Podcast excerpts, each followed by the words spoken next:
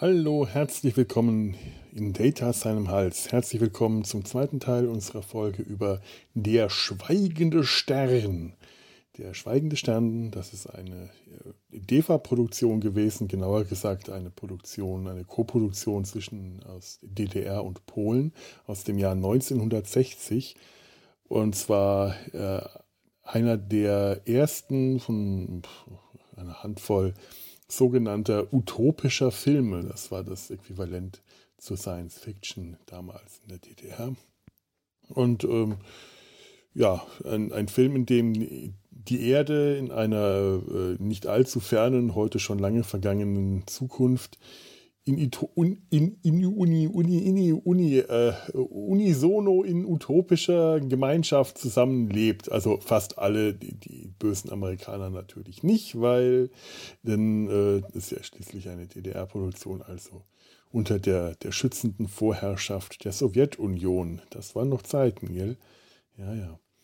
Ähm, ja, die, die Menschheit lebt friedlich zusammen und entdecken auf einer, äh, einer verschütteten Spule eine Botschaft aus dem Weltall von der Venus. Weil die Botschaft rätselhaft ist, wird kurzerhand ein internationales, diverses Team in einer Rakete, einer schicken Rakete, dem dem Kosmokrator, losgeschickt, um mal nachzuschauen, was auf der Venus gerade so los ist und warum die nicht antwortet, warum dieser schweigende Stern äh, schweigt.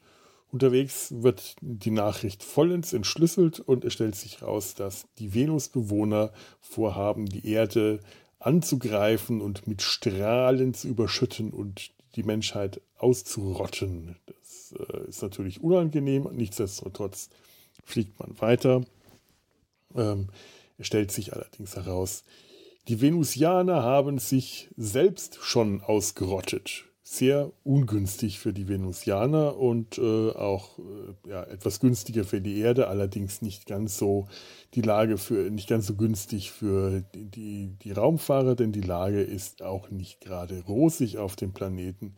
Sie schaffen es beinahe nicht zurück und äh, nur unter größten Umständen und dem Opfertod dreier der Besatzungsmitglieder kommen sie wieder zurück auf die Erde, um dort eine ja, utopische Friedensbotschaft zu verkünden. Utopien kann man ja heutzutage wirklich gut brauchen. Es kommt einem so vor, als wären sie gerade wirklich, wirklich dringend notwendig. Und ähm, ja, die hier ist da keine Ausnahme. Wir haben uns äh, über äh, ja, viele Aspekte des Films unterhalten, wir waren gerade äh, bei einem der urbanen Mythen, die sich um diese Produktion ranken, nämlich, also zuletzt, bevor die, die erste Hälfte der Folge ein, eine kleine Unterbrechung gemacht hat, haben wir darüber geredet, dass der Kosmokrator, das Raumschiff, ähm, äh, ja, also ein, ein großes Modell desselben, äh, das auf, dem, auf einem Berliner, stillgelegten Berliner Flughafen aufgestellt für die Dreharbeiten war, äh, aufgestellt, für die Dreharbeiten aufgestellt war. So macht der Satz dann tatsächlich grammatikalisch einen Sinn, hoffe ich zumindest. Von einer westdeutschen Zeitung für eine russische Rakete gehalten worden ist. Äh, ja, bevor dann der Dritte Weltkrieg ausbrechen konnte, wurde diese Ende als dieselbe, die sie war, identifiziert und äh, alles ging nochmal glimpflich aus. Wir kommen jetzt gleich äh, im, im, zweiten Teil an dieser Stelle, wo wir jetzt wieder einsteigen werden, zu einem der nächsten urbanen Mythen, Mythen dieser äh, schönen Filmproduktion.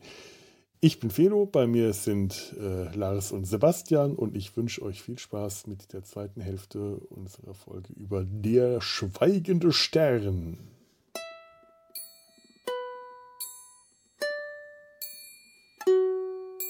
Was ist eigentlich an diesen äh, urbanen Legenden oder auch Zeitungsberichten dran, dass für diese Sequenz, in denen drei von den Astronautinnen und Astronauten diesem Spiralturm hochverfolgt werden durch eine schwarze, schleimige Masse, die hinter ihnen daher hochklettert, mhm. Da gab es angeblich in der DDR danach irgendwas nicht mehr. Ich weiß nicht, ob es jetzt Leim war oder Teer. Äh, irgendeine Substanz wurde dafür äh, das gesamte Volkswirtschaftsvolumen abgezogen, um diese Szene zu äh, filmen. Das konnte ich gar nicht glauben, richtig. Ich kann es mir auch nicht, äh, ich weiß es leider auch nicht. Da weiß ich jetzt auch nur das, was man äh, äh, die, so gehört hat, das, äh, die, die, die urbanen Mythen, das konnte ich jetzt auch nicht bestätigt haben, dass da die Jahresproduktion an Leim und Kleister für draufgegangen ist und dass danach ja. eine große Kleisterknappheit äh, geherrscht hat. Das ist schon, schon heftig. Wenn das stimmt, ich könnte es mir vorstellen. In äh, der DDR waren ja äh, Warenknappheit äh, an der Tagesordnung. Ja. Für so ein Prestigeprojekt kratzte dann alles zusammen um das dann. Aber wie haben die das dann schwarz gekriegt? Da ist wahrscheinlich die äh, Jahresproduktion an Tinte für draufgegangen. ja. Schwarz mit ich, so roten Schlieren, das sieht super schick aus, dieser Kleister, ja, dieser ja. schwarze Schleim. Aber allein wie der diese Rampe auf diesen Turm hinter denen hochsteigt, das wirkt wirklich, das, ich meine, der ist einfach nur angestiegen, aber es wirkt wirklich, als ob der intelligent diese Rampe hinauf äh, äh, schleimt, sich hinauf bewegt, der, der Schleim. Das ist ganz toll. Und vor allem, wenn er sich dann zurückzieht, das ist einfach rückwärts gefilmt, aber das sieht so gut aus, weil der Schleim, der da so rüber geschwappt ist über die Astronauten, wenn der sich rückwärts zurückzieht, das sieht toll aus. Der ist plötzlich komplett verschwunden. Also das wirkt intelligent. Die waren ja vorher komplett ja. vollgeschmiert mit dem Zeug und auf einmal, schwupp, ist das weg. Und das, das macht den Schleim tatsächlich zu einem intelligenten Schleim. Ganz einfache fand, Methode, aber es hat funktioniert für mich. Ganz einfach. Fand den, die Optik auf dem Planeten fand ich auch toll. Die ging in so eine mhm. ganz andere Richtung. Irgendwie so zwischendurch hat mich das so, so ein bisschen an Hieronymus Bosch erinnert. Von, von seiner Düsterheit, so mhm. wie, wie die äh, Höllenbilder von Hieronymus Bosch. Wir haben halt diese, es, es, nennt sich ja der gläserne Wald, in dem sie landen, oder sie mhm. benennen das dann selber als den gläsernen Wald, wo dann diese, so ähnlich wie Basaltsäulen stehen in ganz merkwürdigen organischen Formen, wo dann noch so, so Kugeln drin eingebettet sind. Ich vermute auch mal, sie hatten so zwei Dutzend von diesen Stelen, die sie dann immer neu arrangiert haben, weil man halt auch äh, nie mehr als so, so eine Halbtotale davon sieht, ja. durch die sie sich dann bewegen. Und alles wirkt halt auch total äh, außerirdisch. Also gerade was, was die, die Venus angeht, ist das mit, mit relativ günstigen Mitteln auch, haben sie den, den nötigen Effekt dafür erzielt dann. Mhm. Ja, für mich waren das auch in der Tat die stärksten Szenen des Films. Einmal das, wo sie ja aus der Froschperspektive durch diese geschmolzenen Hochhäuser durchfahren mit ihren kleinen ja. Autochens und dann da hochfilmen in diese sehr, sehr bedrohliche Atmosphäre. Äh, und dann aber auch die Szene mit dem schwarzen Schleim. Äh, das waren so fremdartige Effekte. Wir haben bei Track am Dienstag für sowas immer so, ein, so eine Bezeichnung, wir nennen das den finsteren Zauber. Das sind so Sachen, die guckt man gerne gegen Mitternacht und wenn man schon so am Wegdämmern ist und dann sind das Bilder, die nimmt man mit in seine Träume, weil sie doch so ja. finster eindrücklich irgendwie sind. Und das waren für mich die beiden absoluten Highlights des Films. Und wer für mich da auch das Übrige getan hat, da gerade auch dabei ist der Andrzej Markowski mit seiner elektronisch-avantgardistischen Musik, das auch noch unterlegt, das im Zusammenspiel, die Bilder, die Musik, äh, das fand ich ganz toll. Allein schon dafür würde es sich, finde ich, lohnen, den schweigenden Stern anzugucken, selbst wenn viel Trockenbrot drumherum da ja, ist. Ganz genau. Die, die Szenen auf der Venus, generell, die finde ich alle großartig. Da, da stört mich auch die, Kamera, äh, die, die, die, Kameraführung überhaupt nicht, weil alles, was man sieht, toll ist. Es ist, äh, hm. es ist so, die, diese ganze Landschaft, dieser ganze psychedelische Effekt, den das alles hat. Da werden irgendwelche äh, Schlieren durchs Bild gezogen und Rauch, ja. der da durchzieht.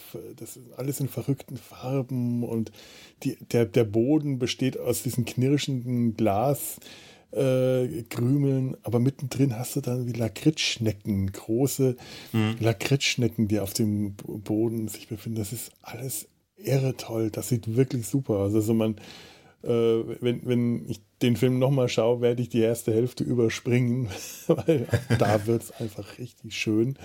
Und äh, das sind spektakuläre Bilder. Das sind ganz, ganz einfach gemacht wahrscheinlich, aber wirklich eindrückliches, äh, beeindruckendes Design. Wirklich schön. Ich hatte da auch so ein ganz kleines bisschen auch so das Gefühl von, von kosmischem Horror, wie man ihn bei H.P. Lovecraft findet. Auch weil mhm. man halt nie auf wirklich was Konkretes stößt auf diesem Planeten, sondern sich dann selber zusammenreimen muss, was denn da eigentlich mal gewesen ist. Und dazu passt dann, passen dann auch diese Schatten an der Wand, dass wir nicht wissen, wie die Venusianer aussahen, sondern nur so eine Ande Andeutung dafür bekommen haben. Ja, klar, hm. wir kriegen einfach keine. Ähm, wir, wir haben ja auch keine wirklichen ähm, Aggressoren in dem Film, äh, also keine Lebenden mehr. Das war ja auch mit Teil der, ähm, der, der Philosophie äh, der utopischen Filme der DEFA. Es soll ähm, ähm, es soll keine, ähm, keine bösen Außerirdischen geben, die jetzt angreifen, keine Alien-Monster. Die Menschen sollen äh, nach, nach äh, marxistisch-leninistischer Philosophie zusammenarbeiten statt gegeneinander. Wir haben ja wirklich auch dieses Bild wird ge gezeigt, die, die USA sind die einzigen, die sich dieser Weltgemeinschaften, dieser Welt Weltgemeinschaft verschließen auf der Erde, während alle anderen Völker hm, zusammenarbeiten und auch ähm, ich weiß gar nicht, welcher äh, von den, den Wissenschaftlern, die da beteiligt sind, ich glaube, es müsste der Chinese sein, hat den Welthunger äh, besiegt. Das heißt, die, die, die Welt lebt harmonisch in Frieden zusammen. Ähm, und das, das, äh, das, das, das Faszinierende ist, es ist ja nicht sehr weit in der Zukunft. Ähm, das, im, im, Im Roman spielt das Ganze irgendwo ums Jahr 2000 herum. Äh, der Film ist deutlich eher, man musste ja noch die Anspielungen auf Hiroshima unterbringen, so dass das zeitlich noch einen gewissen Sinn gemacht hat. Ähm, deswegen ist der Film halt auch in einer Zukunft, ich, ich hätte den jetzt sogar noch zehn Jahre früher äh, versetzt, aber du hast wahrscheinlich recht mit den, mit den 80ern ähm, in, in, einer sehr nahen äh, Zukunft, die mittlerweile für uns natürlich längst vergangen ist. Äh, die, das macht die Utopie nur noch umso utopischer.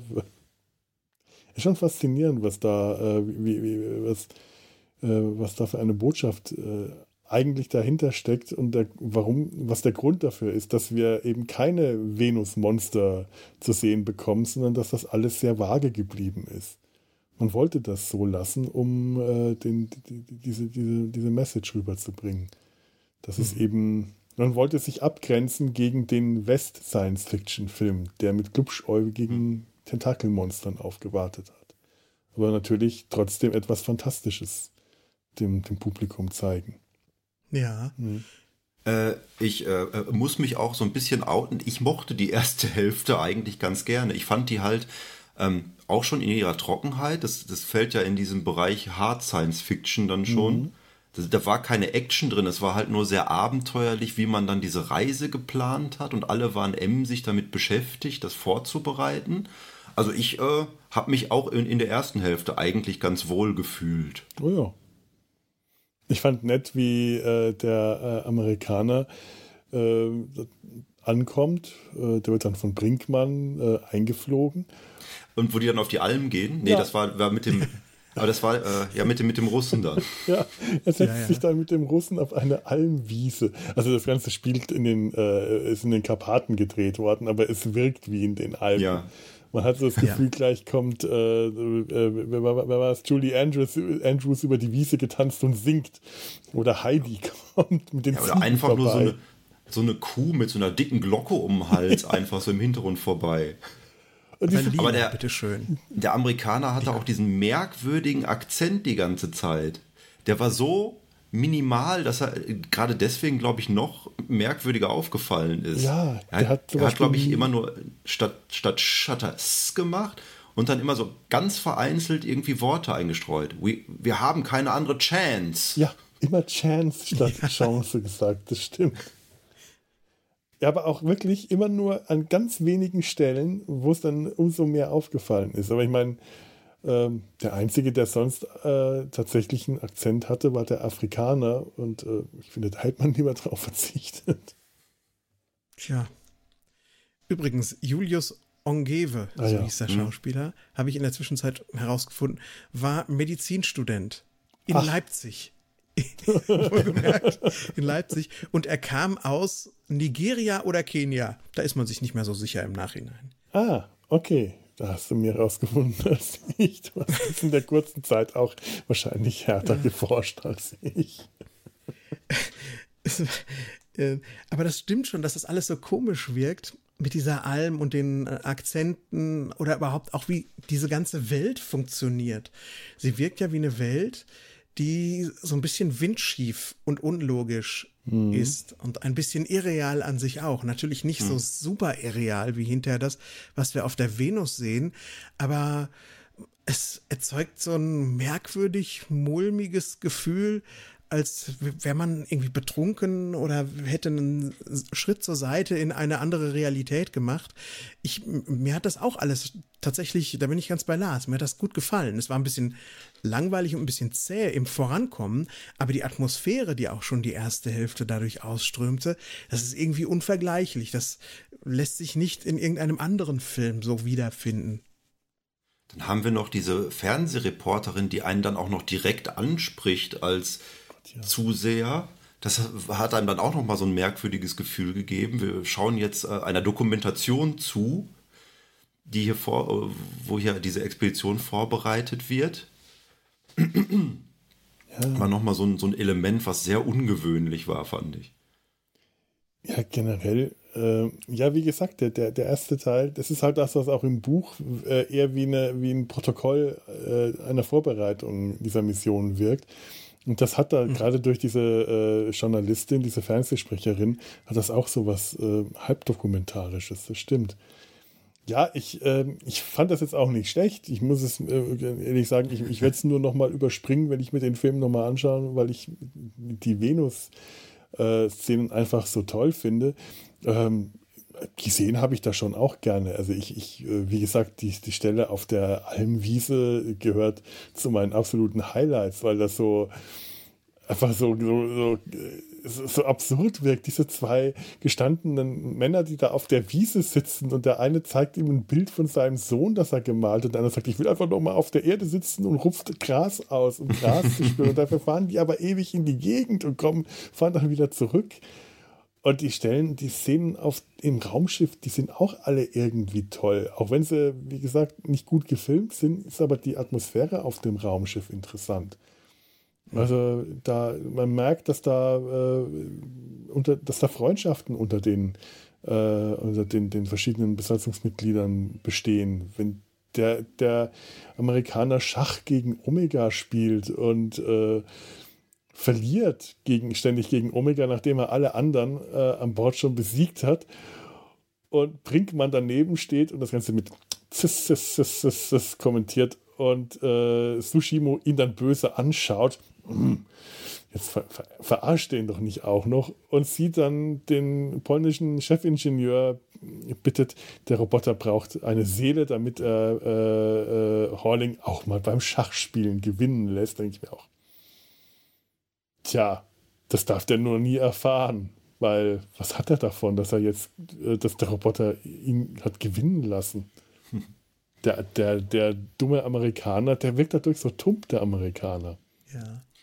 Dass, dass die alle so harmonisch zusammenarbeiten, fand ich für so eine Art von Film auch ungewöhnlich. Man ist das so, auch was Hollywood-Produktion angeht, ist es ja dann immer, dass es einen Verräter gibt in so einer Truppe. Mhm. Wenn ich jetzt an, äh, mir fällt ein The Abyss oder auch die fantastische Reise, da gibt es, glaube ich, auch jemanden, der dann die ganze, die ganze Expedition sabotiert aus dem Inneren heraus. Und hier arbeiten, es sind zwar alles sehr unterschiedliche Charaktere auch, dieser Sikaner ist halt kein richtiger Sympath, der werkelt halt vor sich hin und vergisst dann auch schon mal zu essen und flaumt die Leute dann auch an, wenn sie ihn stören. Aber es ist schon so, dass alle das gleiche Ziel haben und am, am selben Strang ziehen dann mhm. auch bis zum, zum Schluss und auch alle dann mhm. betroffen sind um jedes äh, Crewmitglied, das verloren geht. Ja, das stimmt. Übrigens ganz besonders beeindruckend fand ich äh, mit einer ganz kleinen Geste am Ende, wenn sie dann ankommen und das Raumschiff verlassen. Äh, dann sieht man äh, die Leute nacheinander das Raumschiff verlassen. Man sieht, es sind noch nicht alle draußen. aber nachdem Halling rausgeht, macht er die Tür zu. Und das sagt eigentlich schon alles, selbst wenn sie vorher keinen Funkkontakt äh, hatten, weiß man, da fehlen noch drei Leute, aber er macht die Tür zu, da kommt niemand mehr. Das ist so ein ganz, ganz starkes Bild gewesen, ja. Aber stimmt, mhm. ähm, es gab kein, äh, keine Disharmonie. Äh, selbst die, äh, die, diese ähm, aufkeimende Liebe oder diese unerfüllte Liebe zwischen Brinkmann und Soshimo, äh, Soshi, Sushimo, äh, das Sumiko. Sumiko, boah, furchtbar, Sumiko, so, so, so stimmt's. Mhm. Ähm, Entschuldigung. Namen ist, ist, ist gerade echt nicht so meine äh, Stärke. Du hast auch nur wieder Hunger. Felo. Ich habe hab immer Hunger. Sushi, ja. Oh nein. Sushimo. Sushi, ich glaube, ich habe neulich wieder äh, ähm, ähm, Dings. Ähm. Da sage ich, sag ich nur, Sven, der Flori hat es nicht so mit Namen. genau.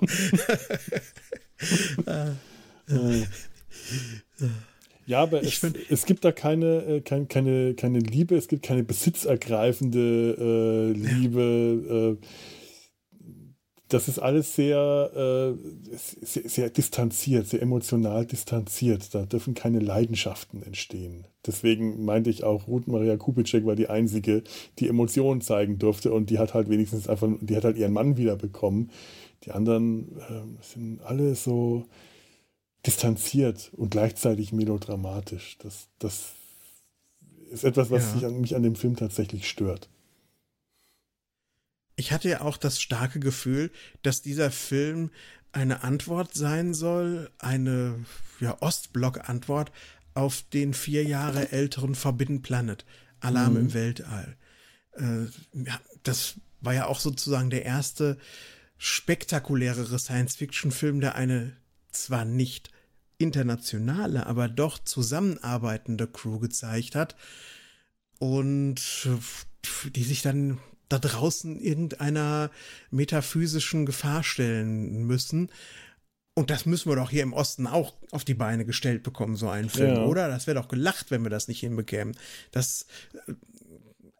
Ist, man mag mich da korrigieren gerne, aber ein bisschen hat mich das Gefühl beschlichen. Nee, nee, finde ich ganz stark. Das ist tatsächlich etwas, was ich auch gedacht habe. Man, man kann es so an den Gemeinsamkeiten und den Unterschieden äh, so ein bisschen festmachen. Also gerade so die Gegensätzlichkeiten, die äh, sind, also die, die Gemeinsamkeiten, es ist auch hier eine Frau. Es gibt eine Frau, die im Zentrum mhm. romantischen Interesses steht und in, äh, in beiden und in äh, Forbidden Planet werden sofort äh, Revierkämpfe unter den Männern ausgefochten, um die Frau zu besitzen. Der Captain äh, der, und der erste Offizier versuchen sich gegenseitig auszustechen. Es werden romantische äh, äh, Wort, Wortfechtereien zwischen Mann und Frau ausgefochten.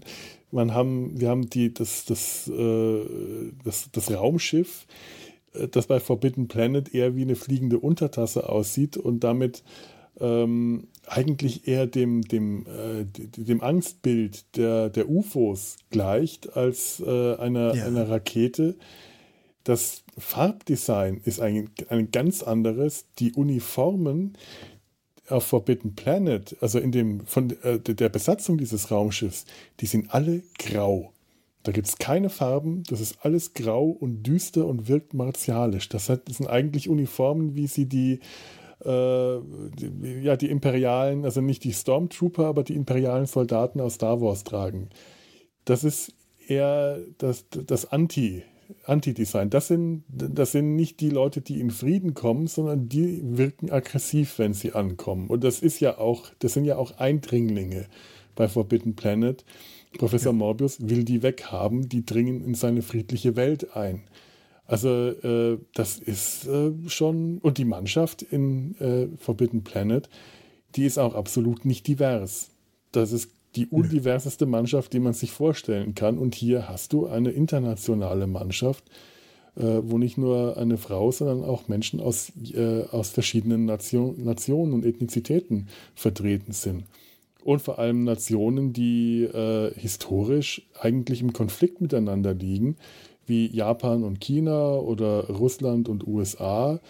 Ähm, das ist eine ganz andere Botschaft, die hier rübergebracht wird. Ich finde, dass gerade mit Forbidden Planet zu vergleichen, auch verschiedene Roboter, ne? Gibt es auch. Das, das passt ja. schon.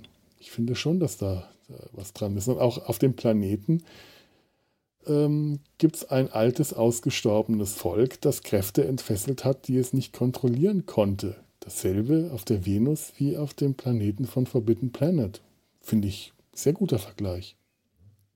Ja. Hatte ich das denn bei der Schweigende Stern auch richtig verstanden, dass Männer und Frauen da auch gleichgestellt sind? Ja. Das war jetzt äh, ja, äh, Frau Ogemura war ja die einzige, die als Frau jetzt mitgeflogen ist. Ich fand das dann interessant. Sie war äh, die, die Bordärztin und das Einzige, was sie dann als Frau aber gemacht hat, war äh, darauf zu achten, dass die Männer genug essen. ja. Naja, gut, ganz so weit war es mit der Fortschrittlichkeit wahrscheinlich auch noch nicht, aber äh, ja. Die Aufgeklärtheit geht ja auch nur so weit, dem, dem, dem Schwarzen den Job des Funkers zu geben. Also, wenn man, wenn man gemein sein will. Ähm. Der Schwarze hatte auch eine tolle schauspielerische Szene, als er diesen, diese Flüssignahrung zu sich genommen hat. Oh das war Ja, aber es sind alles Babyschritte, ne? Also wir befinden ja. uns da im Jahr 1960 und dafür ist das schon echt eine krasse Produktion gewesen, ne? Ja, ja. Auf jeden und man sagt Fall. immer so, als Gene Roddenberry sich Star Trek ausgedacht hat, ja, da hat er dann, da hat er schon auf Forbidden Planet geguckt. Aber der hat doch auch gleichzeitig auf First Spaceship on Venus geguckt. Ja. Wahrscheinlich wird er nicht das Original gekannt, äh, gekannt haben, sondern die US-Variante, sondern eben das hier und sich gedacht haben, hm, so eine multinationale Crew, Frieden und Utopie, das könnten wir da auch mit reinnehmen. Wo soll er das sonst? Ich meine, das kann ihm natürlich auch einfach am Klo gekommen sein, ja. die Idee. Das war ja ein sehr kreativer Mensch. Aber ich könnte mir auch gut vorstellen, dass der sowas einfach gesehen hat. Also, wenn der eine Vorlage dazu hatte, kann ich mir den Film sehr gut vorstellen, dass der als Inspiration äh, für Gene Roddenberrys Vision äh, gedient hat. Das, das würde wirklich sehr gut passen. Also äh, ganz ehrlich, warum nicht? Das, mhm. das, das klingt auch wieder sehr plausibel. Also zumindest äh, klingt es absolut nicht unplausibel und ich kann mir, es muss nicht stimmen, aber äh, ja, als Erklärung würde das durchaus Sinn machen. Das ist wohl wahr. Ja. Wollt ihr denn mal ein bisschen was über die amerikanische Fassung hören des Films? Ja, wollte ich gerade tatsächlich hinkommen. Ja, gerne. Dann, dann, dann äh, sag doch mal, Felo, also, dann will ich ihn nicht vorweggreifen. Nee, nee, ich habe da gar ich habe da nicht viel vorbereitet, aber die amerikanische Fassung ist halt ein ganzes Stück kürzer.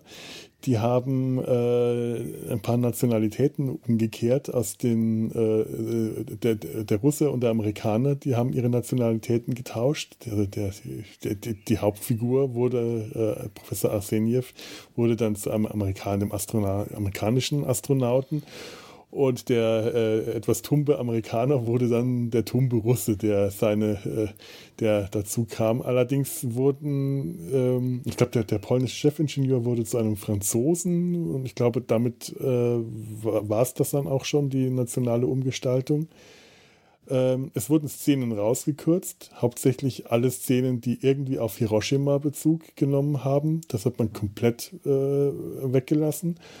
Und ich glaube noch so ein paar andere Szenen, wenn ich mich richtig irre, äh, erinnere, ist zum Beispiel die Stelle, in der im Original Horling seine äh, kapitalistischen äh, äh Chefs, das Konsortium, überzeugen muss, dass er an der, äh, an, an, dem, äh, an, der, an, der, an der Mission teilnehmen will. Das wurde auch rausgeschnitten, was ich interessant fand, denn dieses Konsortium, das wirkte sowas von nach äh, alten, verknöcherten sozialistischen hm. Parteifunktionären auf mich. Ja. Das hätte man drin lassen können. Ja, in, in der Tat, ja. Aber es ist schon interessant, ne, mhm. wie die USA dann diesen Film äh, komplett äh, umgedreht haben. Und dann, mhm. jetzt machen wir den mal wieder so ein bisschen, drehen wir den so ein bisschen zurück, wieder in Richtung Forbidden Planet vielleicht sogar. Mhm. Mit der, indem wir die Aussage auch da äh, weniger scharf machen und es war auch gar nicht so ein großer Film, wie er äh, in der DDR und so war, wo da ja echt ein Kassenschlager und ein Riesending war. Nee, das war äh, ein, im Jahr 1962 wurde das veröffentlicht von dem Verleger Crown International Pictures. Die haben auch eigene äh, B- und C-Movies produziert und das hier war tatsächlich der erste Film, den sie, den sie aus dem Ausland angekauft haben, zusammen mit einem anderen Film und die als Double Feature hauptsächlich an Drive-In-Kinos mhm. verkauft mhm. haben. Also der lief gar noch nicht mal so sehr in ähm, echt gemauerten Kinos, sondern das war eine Autokino-Erfahrung. Diesen Film zu sehen in einer Paarung mit äh, einem 1958er Kaiju-Film der Toho Studios, nämlich Varan der Unglaubliche. Die kamen dann im Doppelpack. Okay, das ist eine tolle Kombi. Und die Musik ist leider eine völlig andere, weil sie den Ton komplett ausgetauscht haben. Also diese avantgardistischen Klänge sind verschwunden und man hat dann da eine sehr, sehr ja, Wald- und Wiesen, äh, Science-Fiction-Orchestermusik drunter gelegt, wo wahrscheinlich auch nur so elf oder zwölf Musikerinnen und Musiker zusammen in einem Studio gesessen haben. Mhm. ist ein bisschen schade, dass auch das verloren gegangen ist. Waran der unglaubliche. Vielleicht ist das das Hölzchen und Stöckchen, was Aha. weiterführt. hm.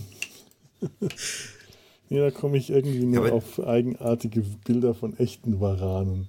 Sie haben es dann aber nicht so gemacht, wie die Amerikaner das auch gerne machen, dass sie sich ausländische Filme ankaufen und dann noch eigene Szenen dazu drehen. Das war ja nicht in dem Film, oder? Ich habe jetzt nur den Anfang Nein. gesehen. Nee, Nein. Das, das, das, diesmal taucht nicht, wie heißt er noch auf? Ähm, sag schon. Der Bösewicht aus Fenster zum Hof, der in der Rahmenhandlung vom ersten Godzilla eine Riesenrolle spielt auf einmal. Ja, ja, der, der, ähm, in der amerikanischen Fassung äh, gibt es von Godzilla einen, Japan einen amerikanischen äh, Journalisten, der eigentlich nur am Rand rumsteht, aber trotzdem die Hauptfigur ist. Äh, das stimmt, das war aber, ich, ich glaube nicht, äh, so eine, äh, das, das war schon ein offizieller Teil der Toho-Produktion. Die haben, glaube ich, wenn ich das nicht richtig weiß, damals zwei Versionen ähm, produziert eben eine für den japanischen, eine für den amerikanischen Markt. Äh, das dann auch ein bisschen umgeschnitten, äh, dass, die, dass die, die, Reihenfolge der Handlung anders verläuft und eben ein Amerikaner da reingesetzt als äh, Identifikationsfigur. Sowas Raymond Burr war es. Raymond Burr, ja. ja. ja.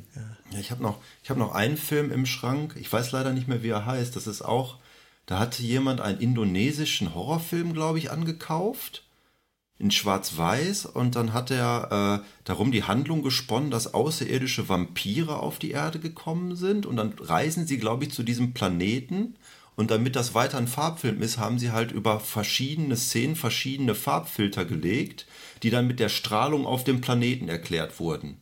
So, jetzt sind wir in dem Bereich, wo die blaue Strahlung stattfindet oder wo die rote Strahlung stattfindet. Ja. Das war auch eine sehr hanebüchene Erfahrung.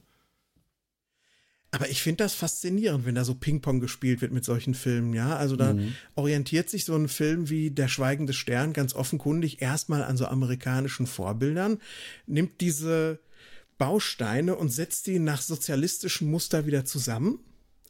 Und dann wird der von Crown International Pictures gekauft, der Film, erstmal wieder zerlegt und dann nach, äh, in Anführungszeichen, westlich-kapitalistischen Gesichtspunkten wieder zu was anderem zusammengesetzt, ja. Also in der Kunst ist das ja durchaus eine legitime Vorgehensweise, dass Künstler irgendwas erstmal dekonstruieren, um es dann anders wieder rekonstru re zu rekonstruieren, um dann zu gucken, was da Neues draus entstanden ist. Und äh, hier mit solchen unterschiedlichen Filmversionen ähm, sowas zu schaffen, das hat mich schon immer fasziniert. Und der, die amerikanische Variante des Films ist der schlechtere Film, ganz eindeutig. Mhm. Aber trotzdem irgendwie ein Kunst- und Kulturartefakt, äh, was auf ganz merkwürdige Art und Weise erschienen, äh, entstanden ist. Du hast das Gefühl, dass es durch mehrere Prismen gebrochen worden, was du da siehst. Und das ist ganz seltsam. Spannend, auch toller Film. Und trotzdem habe ich mir den nicht pur angeguckt auf Wikipedia, sondern ich bin an meinen Schrank gegangen. Kann ich jetzt, kann ich jetzt auch noch mal machen. Ich habe ihn nämlich in dieser Version gesehen. Oh. Ja. ja. Ich habe die Mystery Science Theater Version geschaut davon. Ich habe das auch gesehen, dass das auch bei Mystery Science Theater war und habe gedacht, ach komm, da gibt es jetzt aber doch wesentlich schlechtere Filme. Ja, aber sie gehen darauf ein.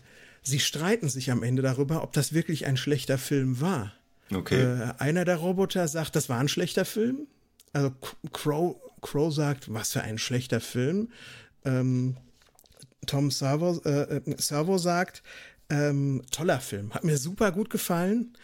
Und der Mensch, der menschliche Moderator, der Joel, ist unentschlossen. Der sagt, das Ganze wirkt auf mich, also mir hat diese Internationalität gefallen, sagt er auch, aber es wirkt so merkwürdig irreal irgendwie. Ja, es soll irgendwie ein amerikanisches Unternehmen sein, aber es wirkt alles völlig unamerikanisch und es war so off auch. Und der ist da unentschlossen.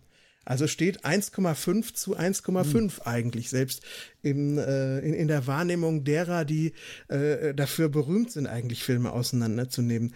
Und das finde ich spannend, weil ich kenne nur wenige Folgen von Mystery Science Theater 3000 und ich habe sie alle gesehen, wo sie zu einem ambivalenten Urteil kommen, wo sie am Ende mhm. sagen, der Film könnte vielleicht sogar gut sein. Hm. Das fand ich dann schon spannend, ja. Tja. Ist auf jeden Fall nicht so total schlimm wie einen Film hatten sie auch mal, bei dem das noch kruder und merkwürdiger war. Das war so eine ähm, russische Sage, die dort verfilmt wurde. Ist auch ein sowjetischer Film. Und hm, das wirkt dann fast wie so eine Mischung aus Märchenfilm, so ein bisschen Defa-Flair weht dann da auch durch.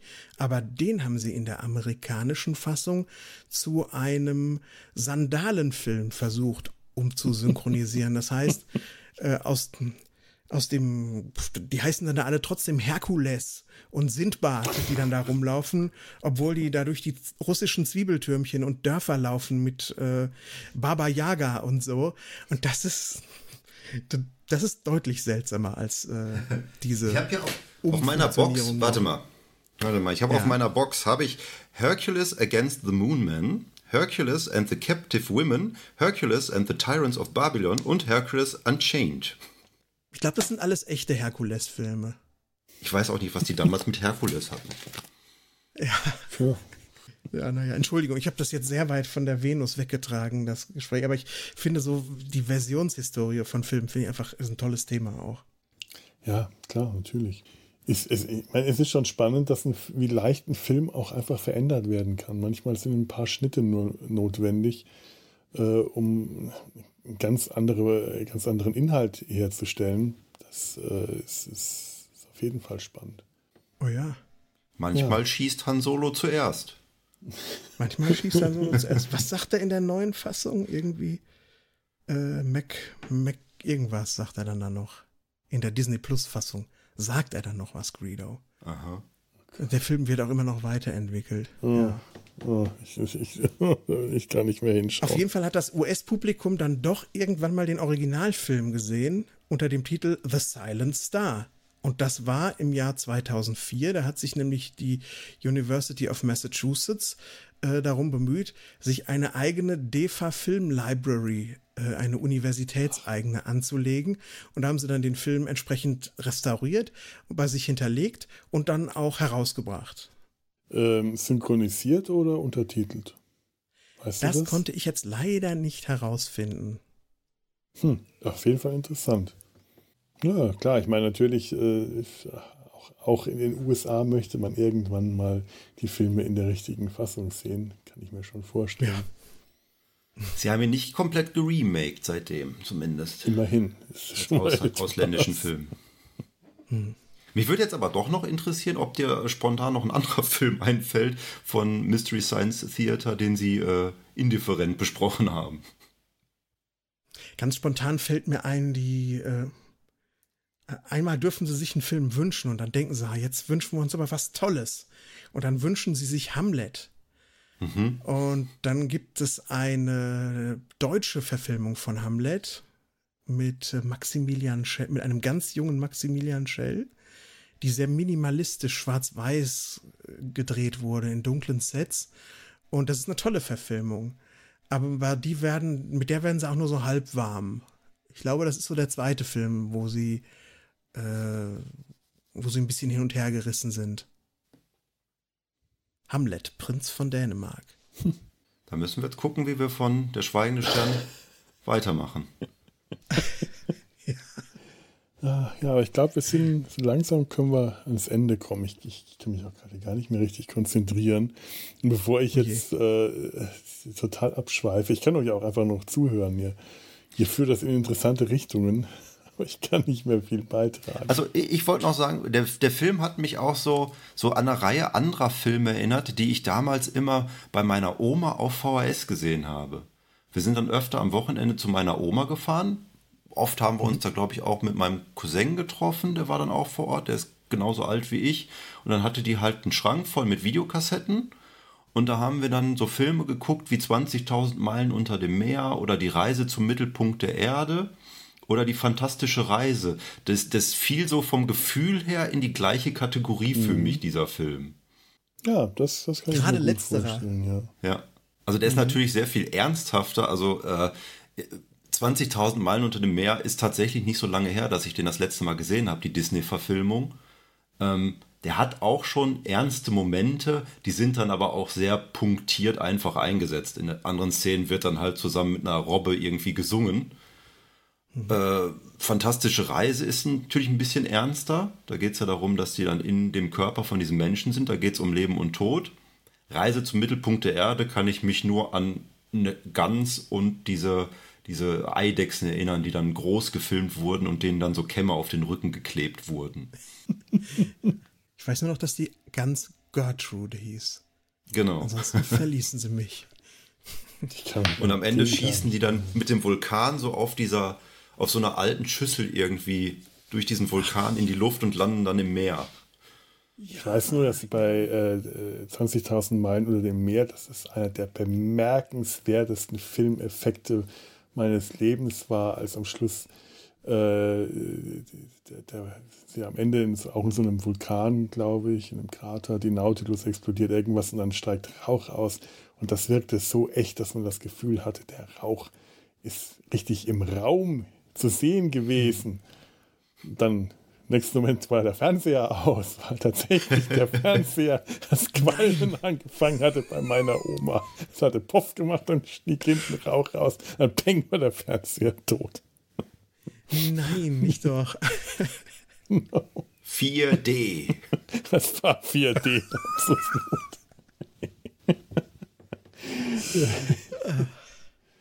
ja. ja. Ja, aber stimmt. Also allein äh, in, in, dieser Art von Filme kann man den Schweigenden Stern schon ganz hervorragend einreihen. Mir ist noch eine Sache aufgefallen, die mich den ganzen Film über beschäftigt hat.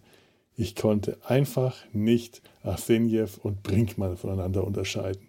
Die sehen sich dermaßen ähnlich. Das Einzige ist, ja. Arsenjew hat längere Haare. Brinkmann hat ja. sie kürzer geschnitten. Die sind nicht ich, unterscheidbar. Das ist dasselbe Gesicht. Das könnte, ich dachte am Anfang sogar, als ich den Film zum ersten Mal gedacht habe, dachte ich, das wären Brüder. Warum man das gemacht hat, weiß ich nicht. Warum man dem einen nicht wenigstens ein Schnauzbart ins Gesicht geklebt hat, damit man den unterscheiden kann. Furchtbar. Ich hatte das Problem nicht. Ich hatte das Problem nicht, weil äh, ich äh, Professor Arsenjew gesehen habe und gedacht habe, der sieht aus wie Christopher Nolan. Und seitdem, dann hatte ich die ganze Zeit Christopher Nolan gesehen und der andere sah halt nicht genauso aus wie Christopher Nolan, wegen der Frisur. Da konnte ich die ja. ganz gut auseinanderhalten. Hm. Ach, aber ich bin so froh, Felo, dass du das sagst, weil mir wird manchmal unterstellt, ich sei gesichtsblind und als ich die beiden den ganzen Film über nicht auseinanderhalten konnte, da äh, habe ich dann gedacht, naja, wird das altbekannte Problem sein. Aber jetzt, wo du das sagst, äh, freut mich das ein bisschen zu hören, dass ich nicht der Einzige bin, der die Typen verschmissen hat in dem Film. Nee, wirklich. Ich habe mich zwischendurch immer gefragt, was Professor Arsenjev eigentlich für eine, für eine Funktion hat auf der ganzen Reise. Der hat halt, ich weiß nicht, der, der war immer an Bord und hat immer seinen Kommentar abgegeben, aber den fand ich äh, habe ich nicht als einen Hauptcharakter empfunden. Er ja. ist ja, ähm, er ist ja faktisch der Captain des Schiffs. Ja. Er ist der Kommandant und er ist Professor und scheint also auch Astrophysiker zu sein, so wie ich das verstanden habe. Also auch einer der Wissenschaftler. Ähm, er wird als der Astronaut äh, bezeichnet ähm, im, im, Vorspann. Ich, ich vermute einfach wirklich, dass er der Kommandant der Expedition ist. Aber äh, alle anderen haben ihre äh, abgegrenzten Funktionen, ja, aber letzten Endes machen die ja auch alle alles. Äh, sind alle so ein bisschen eierlegende Wollmilchsäue, muss man halt in so einer kleinen Gruppe auch sein. Und er ist halt der äh, General äh, funktionierende äh, Generalfunktionär, der, der, der, der, der Generalist in der Gruppe, der alles ja. können muss, der sich vor den Roboter werfen muss, wenn der durchdreht. Ja. Aber ja, er ist schon merkwürdig passiv, ne? Mhm. Und das letzte, was mir aufgefallen ist, war dieser eine Raum auf der Venus, den ich gesehen habe und die ganze Zeit gedacht habe, hängen da eigentlich nur Lampenfassungen von der Decke herunter? War so ein großer leerer Raum und es hängen diese Kabel runter mit so komischen dreieckigen Hütchen unten dran. Ja. Ja. Ich glaube, das war auch der gleiche Raum, wo dieses Planetenmodell sich drin gedreht hat. Auch, auch schwer, da, da den Raum klar äh, zu definieren, ja. wo sich da was befindet. Und ähm, diese Kabel, die darunter hingen, ähm, dass die gefährlich sind, hat man auch erst gemerkt, als eins dann äh, äh den, den, den, den, den, äh, Chinesen am Schluss erwischt, einfach nur antippst und ihm die, den, den Raumanzug komplett zerfetzt. Das war auch irgendwie nicht so richtig erkennbar. Nee. Ähm, war, vorher waren die einfach nur da, jetzt sind sie auf einmal gefährlich. Ähm, in der Zwischenzeit ist äh, der, der Afrikaner runter in den Schacht geklettert, äh, um irgendwelche, um die, diese Maschinerie auszuschalten, was man dann aber nicht sieht, was man nur aus dem Off-Screen mhm. sieht, was man dann vom Raumschiff kommentiert bekommt. Die weiße Kugel ist jetzt wieder weiß, was äh, wohl diese große weiße Kugel, die da außen rumsteht, zeigt, dass er das geschafft hat. Also man hat am Schluss so wenig richtig gesehen und da war es zu vage. Da hätte ich mir tatsächlich gewünscht, dass man ein bisschen mehr sieht und dieses Ende nicht ganz so abrupt inszeniert. Das mhm. passiert alles so. Da, da sind wir wieder an dem, äh, in dem Moment, wo Action einfach von 0 auf 100 äh, passiert, aber zum Teil sieht man sie noch nicht mhm. mal mehr. In dem Buch war das, glaube ich, so, dass Brinkmann mit jemand anderem zusammen noch äh, eine Expedition macht mit diesem Helikopter und die stürzen dann ab und dann schien das so, dass ein Teil des Buches dann auch der Rückweg war von den beiden zu dieser Kuppel, wo sie dann halt Abenteuer erleben, wie das immer in dieser Zusammenfassung stand. dann muss ich mal weiterlesen. Brinkmann! Brinkmann geht mehrmals verloren und wird mehrmals vermisst und wird mehrmals gerufen. Brinkmann! Hätte ich da dieses Trinkspiel gemacht, ich hätte das nicht überstanden. Ja. Im, Im, Buch ist er ja Amerikaner, Brinkmann. Ich weiß nicht, ob, er, äh, ob sein Name genannt wird, zumindest habe ich ihn, äh, mich nicht daran erinnert, aber da ist er der Amerikaner in der, in der Truppe.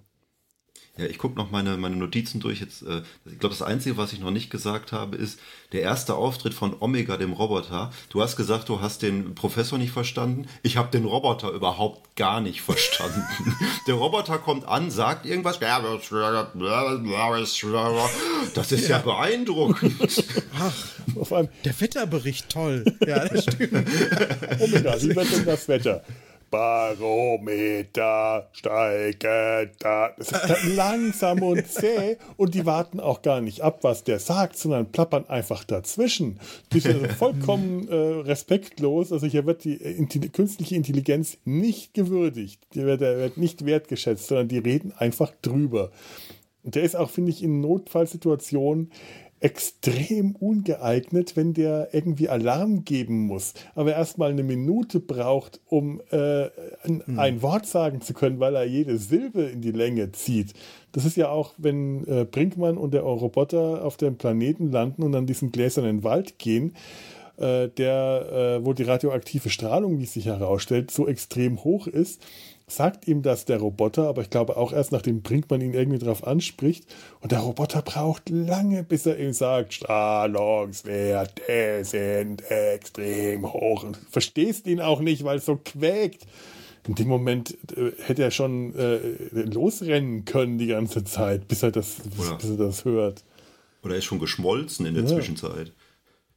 Und da ist er ja irgendwie nicht außer Kontrolle geraten, obwohl da die Strahlungswerte hoch waren. Und sie hatten noch den, den Prädiktor, den hatten sie auch noch. Ach ja. Auf dem Raumschiff. Was war das nochmal? Sie hat, glaube ich, alles vorhergesagt, war aber so schnell kaputt, dass er da nichts mehr vorhergesagt hat. Ach ja. Sie hatten auch immer im Hintergrund diese Uhr, wo du genau gesehen hast, wie lang die Expedition ja. schon geht. Wo dann immer der, die Zahl Tagen. der Tage. Ja, in Tagen. Und nur zweistellig. Also länger als 99 ginge nicht. Ja, das ist mir jetzt nicht aufgefallen. Das fand ich auch toll. Das habe ich wirklich gedacht, Mensch, welchen, wie lang sind wir eigentlich schon unterwegs? Weil diese Frage, die stellt man sich ja anscheinend so häufig, dass das die größte Zahl auf der gesamten Brücke ist, ja? Dass da eine 8 irgendwie hängt. Ich, ich glaube, es ging bis, es war irgendwas mit 60 am Ende. Verrückt. 69 ja. oder sowas war, glaube ich, das höchste, ja. was ich gesehen habe. Ja, stimmt. Ich weiß, dass Sie am Anfang sagen, in vier Monaten sind wir wieder zurück. Hm. Da dachte ich, ja, okay, gut. Wie lange braucht man zur Venus? Und Sie müssen ja auch Zeit auf der Venus verbringen. Da haben Sie jetzt mal vier Monate für das Ganze eingeplant. Vielleicht haben Sie einfach nicht mehr äh, Luft und Essen dabei gehabt. Flüssignahrung diese Tuben, diese Flaschen, diese Plastikflaschen, wo so eine braune Plörre drin ist. Kein Wunder, dass sie das nicht, dass die nichts essen wollen. Bäh. Oder, oder ganz tolle Szene auch, äh, als sie in den Meteoritenschauer geraten und das ganze Raumschiff durchgeschüttelt wird und sie halt oh, alle ja. äh, hin und her kullern und äh, wie sich das gehört, wenn das Raumschiff durchgeschüttelt wird, dann fallen alle in der Gegend rum. Aber das hat wirklich gewirkt in dem Moment. Man hat wirklich das Gefühl gehabt, die werden durch äh, als andere Seite, auf die andere Seite der äh, Kabine gedrückt und ich glaube Brinkmann, aber es könnte auch Arseniev gewesen sein zieht sich dann nach äh, zu den Kontrollen, zerschlägt irgendeine Glas, kleine Glaskuppel, ja. um dann einen Hebel umzulegen, der, ich weiß nicht, was er was bewirkt hat, aber dann kommen sie, ich kommen mich auch, sie dem. Auch gefragt, das scheint eine relativ wichtige Funktion zu sein. Warum haben sie diese Glaskuppel darüber gesetzt? Mhm. Wahrscheinlich ist das etwas, das nur in einem Notfall betätigt werden darf, weil wenn, äh, wenn, wenn dann das, nee, ich weiß nicht warum, keine Ahnung. Und wie gut ist das, sollte dann doch nochmal die Gravitation wieder ausfallen und dann fliegen da überall Scherben rum, weil man das Ding zerhauen musste. Ah, das ist natürlich unpraktisch, das ist wohl ja, wahr. ich halte das für fragwürdig, diese, diese Glaskuppel, die du dann mit so einem Nothammer zerhauen musst. Mhm. Es sei denn, das ist natürlich so ein Sicherheitsglas, das äh, so, so schön zerbricht oder dann zu kleinen Kügelchen wird oder was weiß ich. Es ist ja schließlich die Zukunft. Ja, ja. Ja, ja, es ist die Zukunft, die äh, vergangene, aber immerhin die Zukunft. Hm, da ist was dran. so, um jetzt nochmal überzuleiten, wie sieht denn unsere Zukunft aus? Rosig. Düster? Ich weiß nicht genau, worauf du hinaus willst. Für, wir waren ja schon dabei herauszufinden, was wir als nächstes in dieser Reihe machen also können. Also Ion Tichy fand ich war ein guter Vorschlag. Stanislav Lem, aber ich finde Waran, ich habe jetzt Bilder gefunden, äh, keine besonders beeindruckenden, aber äh, Waran, der Unglaubliche, hm, schreibt sich ja, Waran ist eigentlich dann noch konkreter ne, als Ion Tichy. Ion Tichy können es ja viel machen.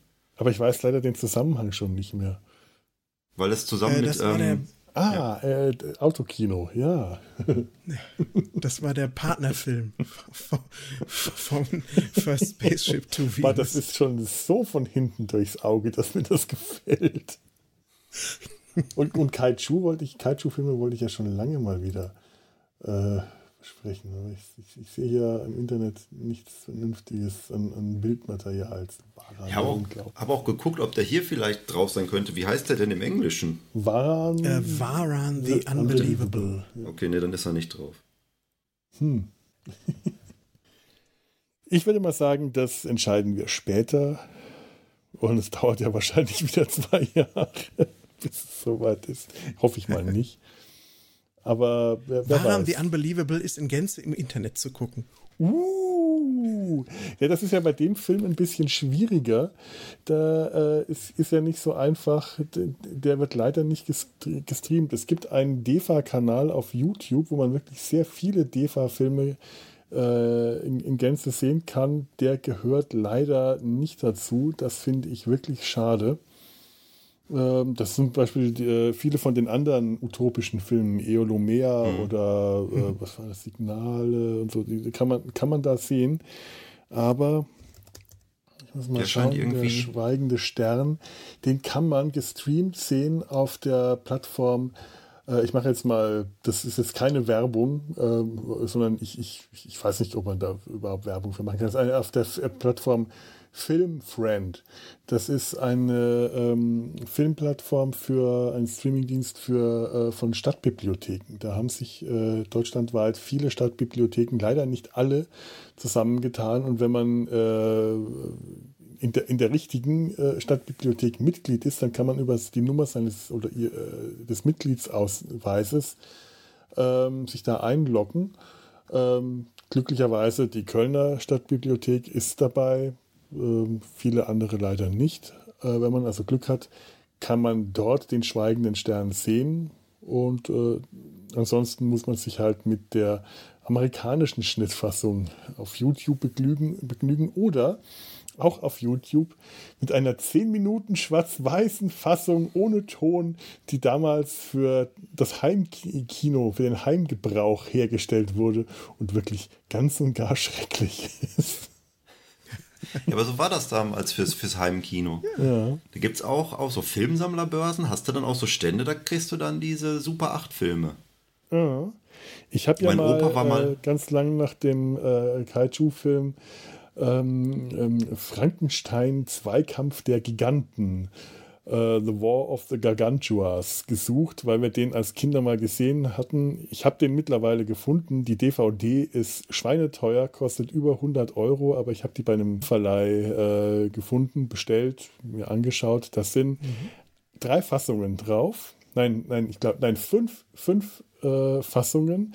Einmal das japanische Original, dann die deutsche synchronische Synchrofassung, die äh, etwas kürzer ist, dann die amerikanische Fassung, die wiederum kürzer ist und dann noch zwei verschiedene Super 8 Fassungen die, wie sie in Deutschland rausgekommen sind. Unter anderem eine, äh, ich glaube, acht Minuten lange Schwarz-Weiß-Fassung, die ich tatsächlich hier selber auch auf Super 8 habe äh, und hier mal im Super 8 Projektor habe laufen lassen, äh, was schon sehr witzig ist. Auch schwarz-weiß und auf acht Minuten zusammengekürzt. Also äh, das, das, das hat schon Laune gemacht, sich das alles mal anzuschauen. Das sind auch sehr, sehr unterschiedliche Versionen.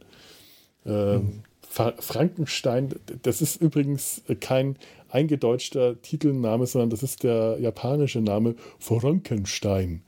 Furankensteinu. Furankensteinu. Der heißt tatsächlich so, der Film. Weil damals, ja. äh, ist auch eine, die Fortsetzung eines Films, der schon Frankenstein hieß. Man hat einfach auch damals in Japan gerne Filmmonster Frankenstein genannt, weil das halt gut klang. Und, Und keiner hat denen gesagt, dass das ja der Professor eigentlich sein müsste. Ja. Das ist falsch.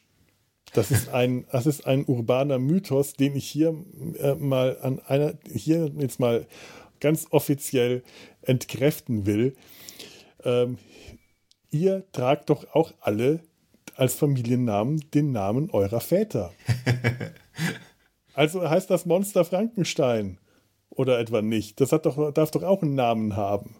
Ja, klar. Das Monster heißt Frankenstein, das ist der Familienname. Das ist, er ist der Sohn von Viktor Frankenstein. Also, dann ist ja, dann ist wahrscheinlich Frankenstein Junior am nächsten dran. Ja, tatsächlich. Mel Gut. Brooks hat das richtig gemacht. Frankenstein Junior. Es gibt das, auch ist auf doch, Netflix. das ist doch despektierlich gegenüber dem Monster immer nur als das Monster bezeichnet zu werden. Wer möchte denn schon als das Monster bezeichnet werden? Der hat einen Vater, der ist der Sohn seines Vaters und sollte dann auch den Familiennamen tragen dürfen. So, so sieht es nämlich mal aus. Ja. Die Idee stammt nicht von mir, das ist von Alan Moore äh, aus äh, dem letzten League of Extraordinary Gentlemen Comicbände. Irgendwann möchte ich über die Comicreihe auch mal eine Folge machen, aber das ist ein solches Mammutprojekt, äh, das, Boah, da traue ich mich nicht ranzugehen. Wir reden dann nochmal über den Film. Oh. Nee, nee, das möchte ich ausklammern, bitte. da haben wir letztens schon den Hass eingefangen. Nee. Sean Connerys Schwanengesang ausgerechnet. Ich habe ich hab herausgefunden, er hat zumindest noch in einem Animationsfilm hinterher einen Charakter oder den Hauptcharakter gesprochen, der sieht noch viel, viel schlimmer aus oh. als äh, League of Extraordinary Gentlemen. Weißt du Ach den Gott, Namen? Das ist, glaube ich, so ein, so ein C-Klasse äh, Animationsfilm, der dann extra für ihn in Schottland hergestellt oh wurde nein, oder so. Das wird immer schlimmer. Das ist tragisch. Das ist einfach tragisch. Der arme Kerl. Naja, gut, er wollte ja auch schon Gandalf nicht spielen. Und äh, welche Rollen er alle Neo. nicht verstanden hat und abgedient mhm. hat. Und dann spielt er Quartermain als letzte Rolle. Das ist traurig. Nun ja. So, ich glaube, damit könnten wir hier an einem Punkt gekommen sein, wo ich noch nicht ganz aufhören will. Aber ich, äh, wir kommen nämlich jetzt an den, ich, ich glaube, die, die Filmbesprechung können wir zum Ende bringen. Stimmt ja. ihr mir dazu? Ja. Ja. Dann kommen wir zu etwas, äh, ja, Hörerfeedback. An der Stelle bettel ich eigentlich immer nur um Hörerfeedback und sage, äh, schreibt uns Kommentare auf www.data-sein-hals.de könnt ihr das machen. Schreibt uns E-Mails an Kontakt über data-sein-hals.de oder äh, Twitter, Facebook, Instagram. Und normalerweise äh, passiert das auch. Es werden Kommentare geschrieben, ist in, in, in, überschaubarer Anzahl, aber mir ist das auch ganz recht. Dann habe ich nicht so viel Arbeit, die alle zu lesen. Und es wird schön auf äh, Twitter äh, passiert viel. Und ganz, ganz, ganz, ganz, ganz, ganz selten kommt mal tatsächlich eine E-Mail rein. So selten, dass ich fast nie nachschaue im äh, E-Mail im Postfach wir hatten neulich eine tatsächlich bekommen und weil ich nicht wusste, wie schnell das äh, ich die beantworten äh, im Podcast beantworten kann, habe ich tatsächlich auch schon direkt darauf geantwortet. Hallo, hallo Jens, liebe Grüße. Ähm, ich möchte euch jetzt ähm, also dem voraussetzen, ich habe die Mail schon beantwortet. Stelle ich euch beiden jetzt eine Frage die unter Umständen bewirken könnte, dass Sebastian nie wieder in diesem Podcast auftauch, auftauchen will. Ach, okay. Das war jetzt manipulativ natürlich, das ist dir schon klar, dass ich das jetzt gerade, ja, ja, ja, warum ich das gerade gesagt habe. Jetzt bin ich gespannt. Ich lese nur mal den Anfang vor und dann frage ich euch, ob ihr darüber reden wollt. Äh, hi, wirklich toller Podcast. Ich versuche folgentechnisch hinterherzukommen. Mal eine Frage. Schaut ihr Discovery? Möchtet ihr beiden an dieser Stelle über Discovery reden? Ihr könnt jetzt ganz ehrlich Ja oder Nein antworten. Ich bin, ja, ich bin ja fast raus. Ich bin ja nicht so der große Tracker. Ich habe tatsächlich zwei Folgen Discovery gesehen. Vorausgesetzt, wir reden über die Star Trek-Serie und nicht den Channel. Das, das war jetzt das erste, das war tatsächlich bei mir jetzt das erste, woran ich gedacht habe. Ge. Ja, wir können jetzt über den Discovery Channel reden. Das war das erste, woran ich gedacht den habe. Den habe ich leider noch weniger gesehen. Hm. Und ähm, als ich schon die Namen, ist es Kurzman oder Orky? Kurz, Kurzman. Ja, den kann ich schon nicht leiden, seitdem er am Anfang die Transformers verhunzt hat. Und so nach dieser ersten Szene, wo sie das riesige äh, Föderationszeichen in den Sand laufen, war ich schon draußen. Ideal. Ich hätte eigentlich, warum habe ich, warum, warum habe ich dich damals nicht gefragt? Ich hätte dir das nachmachen sollen. Ja. Ähm, aber Doug Jones ist toll, aber das, das hast du, glaube ich, auch schon mal gesagt. Er fragt tatsächlich vor allem nach der, nach der vierten Staffel und von der vierten Staffel ähm, habe ich ungefähr zur vierten Staffel, also ich habe mit, ich habe dazu ungefähr die gleiche Meinung, der, den, der, das gleiche Verlangen, darüber zu reden, wie ich das Verlangen habe, über den neuen Tod auf dem Nil von Kenneth Branagh zu reden. Nämlich überhaupt keins. Ich habe eigentlich nur Lust, das zu verreißen und dann versau ich mir die, die, die gute Laune. Von, vom Tod auf dem Nil habe ich immerhin zehn Minuten gesehen und dann ausgeschaltet von der vierten Staffel Discovery, ähm, ich habe auf die Uhr geschaut, 25 Sekunden und dann habe ich ausgeschaltet und habe nicht vor, mehr davon zu sehen oder mehr dazu zu sagen. Und auch die dritte Staffel habe ich nicht zu Ende geschaut. Ich kann also wirklich, Ich will und ich kann nicht viel dazu sagen. Hm. So, und jetzt das, endgültige Urteil. Du schweigst die ganze Zeit zuvor. Ach, weißt du, wir kriegen die Frage ja auch oft oder das Anliegen auch oft bei Track am Dienstag. Und ich kann einfach nur sagen, das ist nicht meine Kernkompetenz, das ist nicht mein Interessengebiet. Ich sehe das auch gar nicht so, ich sage, oh, ich finde das so schlecht. Es ist einfach nur wirklich nicht mein Interessengebiet. Äh, da ist für mich Star Trek doch arke gekapselt als das bis Enterprise, was mich persönlich interessiert. Und deswegen habe ich das danach gar nicht so groß verfolgt. Ich habe ein bisschen was gesehen, habe dann aber auch irgendwann mal aufgehört, weil ich habe äh, so viel Podcast-Zeug einfach um die Ohren, dass ich mich damit nicht mehr auseinandergesetzt habe. Und das besprechen zu wollen, würde ja bedeuten, dass ich mich damit auseinandersetze. Und allein dazu fehlen mir die Zeit und das Interesse. Es ist einfach so. Ich will damit, ich beantworte das auch immer höchst ungern bei uns, mhm. weil, weil dann sind die Leute natürlich immer gleich vom Kopf gestoßen. Das will ich ja gar nicht. Ich, ne, das, ich will einfach nur sagen, hat, hat eigentlich kein richtiges Zuhause bei mir. Ja. muss man mich nicht nachfragen. Und das Problem ja. ist, man, man ähm, hat immer dieses Gefühl, diese Frage wird irgendwann auch schon so unangenehm. Man, äh, mhm. die Frage kommt, äh, möchte man eigentlich erst gar nicht drauf eingehen, weil, weil das schon so eine so, so, ein, so ein ungutes Gefühl gibt. Ich kann das sehr gut verstehen. Ja, lieber Jens, äh, da steht dann auch noch, vielleicht könnt ihr mal ja mal eure Meinung dazu geben. Ich glaube, das haben wir jetzt damit getan. Ich habe einen Teil der ja. E-Mail damit jetzt übersprungen. Aber wie gesagt, ich habe äh, dem Jens auch äh, zurückgeschrieben direkt. Äh, ich glaube, ich hoffe, du wirst uns verzeihen, dass unsere Aussage über Discovery an dieser Stelle damit gegeben ist. Und äh, ich glaube, mehr wird in diesem Podcast dem Thema nicht mehr passieren. Aber es gibt ja sehr coole Kollegen, ja, zu denen man viele. den Jens hinschicken kann, äh, guten Gewissens auch hinschicken kann. Ja, ne? ich, äh, Zum Discovery Panel, da wird man glücklich, würde ich Beispiel. sagen, wenn man das möchte.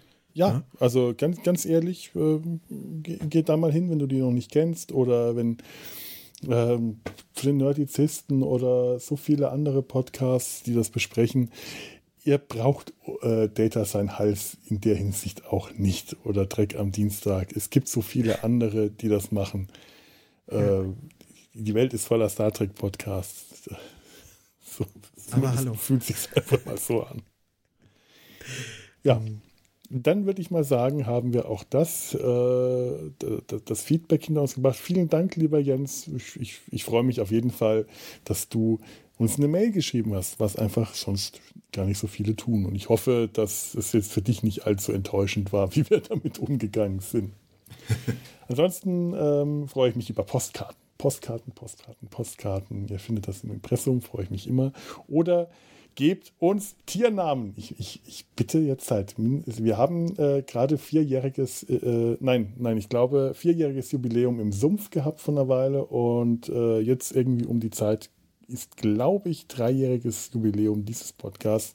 Weil ich mir sowas nie merke, feiere ich das auch nicht. Aber das heißt, ich bitte jetzt seit vier Jahren darum, gebt uns Tiernamen. Sheltoposik. Dankeschön. Ja. Felan, der Unglaubliche. Bitte. Dankeschön. So, damit ist das jetzt auch abgehakt. Stirnlappen-Basilisk. Ja. das ist genau die Art von Tier, Sehr schön, die ich ja. gerne wäre. Ich, Schabrackentapir fällt mir noch ein. Den gibt es wirklich.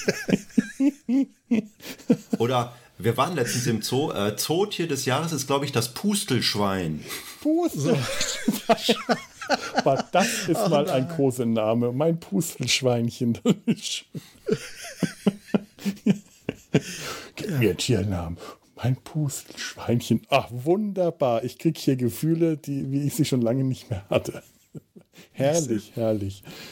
Bevor das hier abartig ausartet, verabschieden wir uns.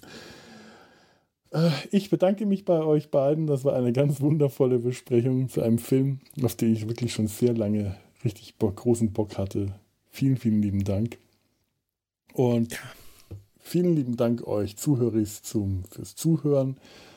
Und wir verabschieden euch, äh, uns von euch, euch von uns und ihr von dem Rest der Welt.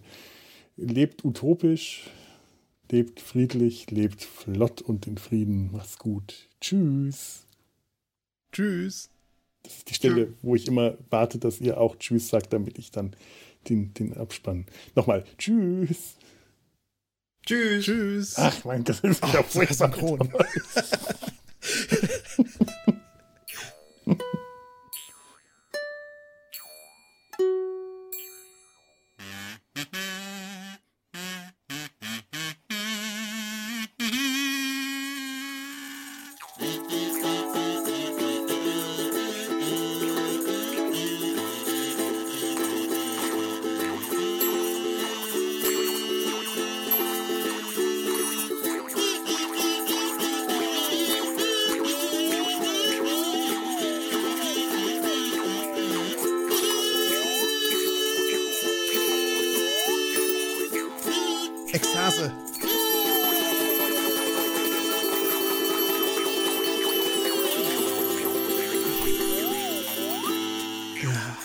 der allerersten Lieder gewesen, das ich gespielt habe.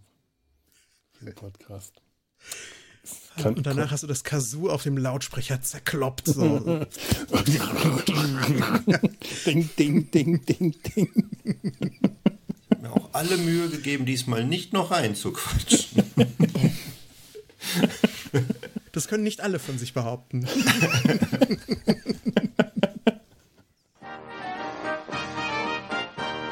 Produktion des Podcast Imperiums.